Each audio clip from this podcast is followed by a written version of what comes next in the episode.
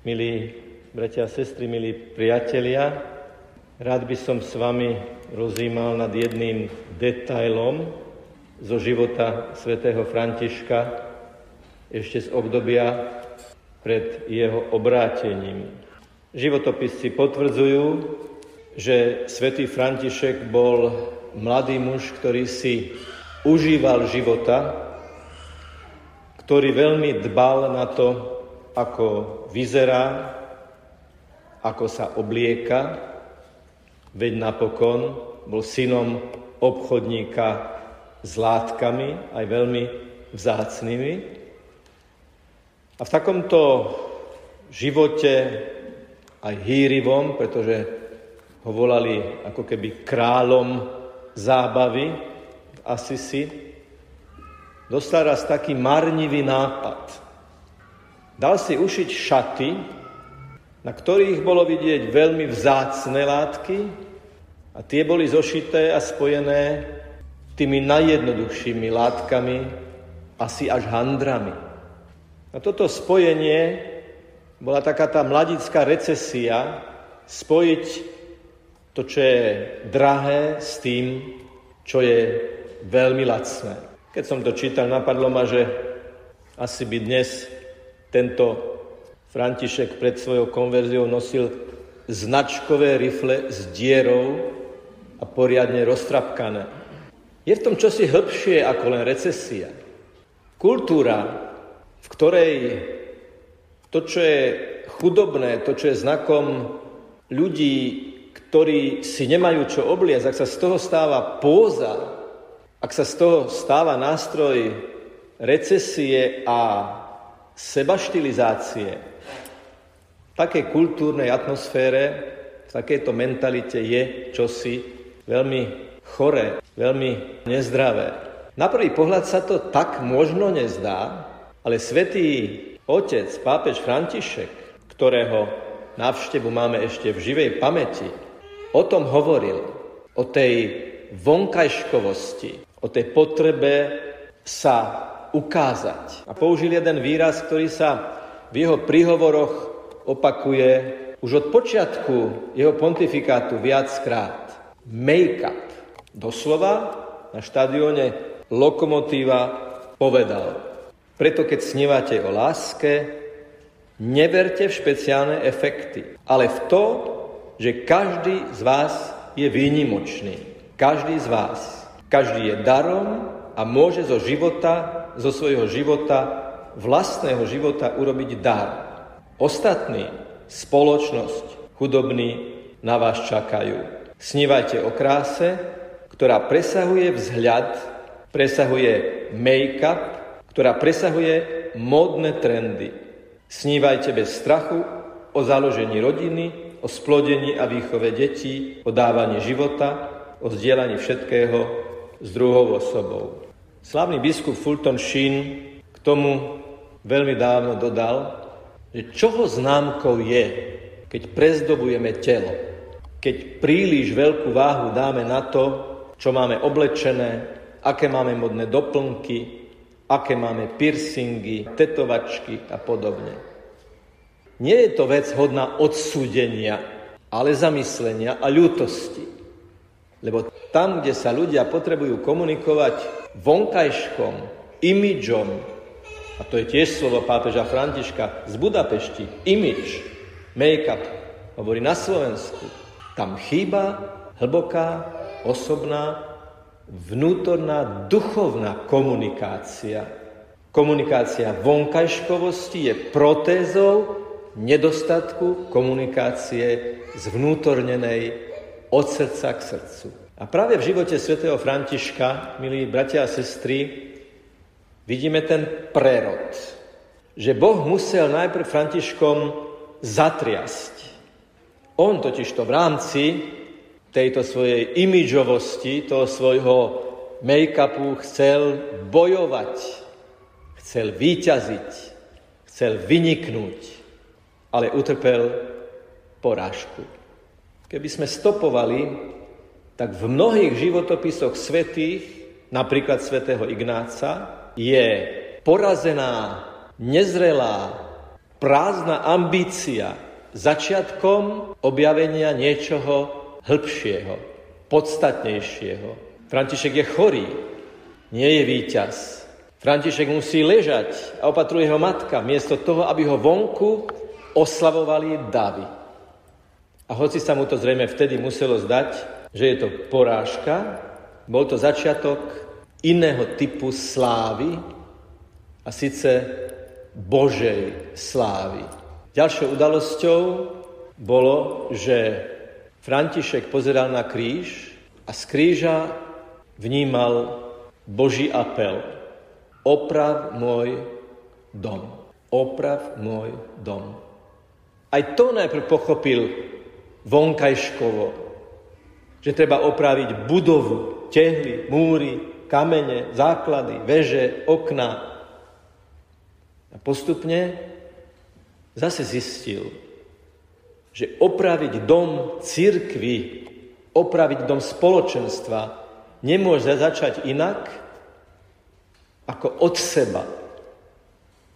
Žijeme dobu veľkých a bohrovných komentárov. Jedným kliknutím môže človek svoj komentár pustiť medzi ľudí tak, že sa šíri ako oheň. A žiaľ, niekedy sa zdá, že čím cestnejší, tým rýchlejšie sa tento oheň šíri. Prečo nekomentujeme seba, svoje srdce a svoje vnútro? Oprav svoj dom tým, že začneš opravovať seba. Nesmieme zabudnúť, povedal svätý Otec vo Vilniuse mladým, že aby sme sa dobre modlili, musíme sa modliť taký, aký sme. Nie s nejakým make-upom. Netreba si dušu nalíčiť, aby sme sa modlili. To, že v určitom momente svätý František svoje bohaté šaty zloží k nohám svojho otca a oblečie si vrecovinu, na ktorú podľa niektorých zdrojov namaloval vápnom kríž, nie je o nejakom kurióznom počine, ale okrem iného to znamenalo túto obnaženosť pred Bohom. Spomeňme si, ako často nám svätý Otec, pápež František hovorí, dovolte Ježišovi, aby sa na vás zahľadel. Dovolte Ježišovi, aby on opravil dom vášho vnútra, jeho základy, aby boli na skale a nie na piesku. Dovolte Ježišovi vo všetkej obnaženosti, aby vás videl takých, akí ste. Lebo keď si natrieme make-upom tvár, už nevidie, či sme zbledli, či sme sa začervenali, či máme vrázky. Je to fasáda. Ježiš hovorí, nechcem tvoju fasádu, nechcem tvoju masku, tvoj make-up. Chcem tvoje srdce, chcem tvoje vnútro, chcem to, čo je v tebe. Pravdu o tebe. V dnešnom evaníliu to Ježiš tiež zdôrazňuje. Aby sme boli maličkí pred Bohom a ako takí prijali Jeho pravdu. Pretože Ježišov pohľad do nás nie je pohľad kontrolóra, revízora, ale pohľad tvorivého Boha. Každý jeden z nás, bez výnimky, ako sme tu, milí bratia a sestry, sme Božie originály v tom najlepšom zmysle slova. Máme neopakovateľné osobné dejiny, máme neopakovateľné osobné danosti, talenty, zranenia, všetko, čo patrí k existencii človeka. A Boh nás v plnosti pravdy pozná takých, akí sme a chce sa na nás zahľadieť a svojim pohľadom nás naplniť svojou láskou, svojim svetlom, svojou pretvárajúcou dobrotou. Takto sa zo svätého Františka pred konverziou stáva nový muž, nový človek. Tá konverzia sa ale završuje vtedy, keď sa začne dotýkať mizérie, skutočnej mizérie človeka. Už nie štilizované kúsky handier na bohatých šatách ako status symbolu, Ale skutočná chudoba, skutočné rany, skutočný malomocný, skutočný trpiaci, kto opatroval chorého človeka, povedzme ležiaceho pacienta, kto sa musel priblížiť k niekomu, koho bolo treba zdvihnúť, umyť, očistiť, objať, prijať, vie, že človek v týchto chvíľach musí v sebe čosi prekročiť. To sú tie chvíle, keď sa naplňajú Ježišové slova. Výjdi zo seba, výjdi zo svojho ego, výjdi zo svojho kruniera, zo svojej škrupiny, zo svojho make-upu, zo svojho imidžu a buď pravdivý a dotýkaj sa tých, ktorí potrebujú pomoc. A toto je posledný a trvalý apel pápeža Františka. Vaša viera nech sa zabodkuje, nech pointou vašej viery je čin, je skutok. Máš susedku, ktorá sa už dlho neukázala? Máš príbuzného, ktorý čaká na tvoj telefonát? Chodíš okolo bezdomovca, ktorý stojí na tom istom mieste a predáva, povedzme, nejaký časopis? A takto by som mohol pokračovať.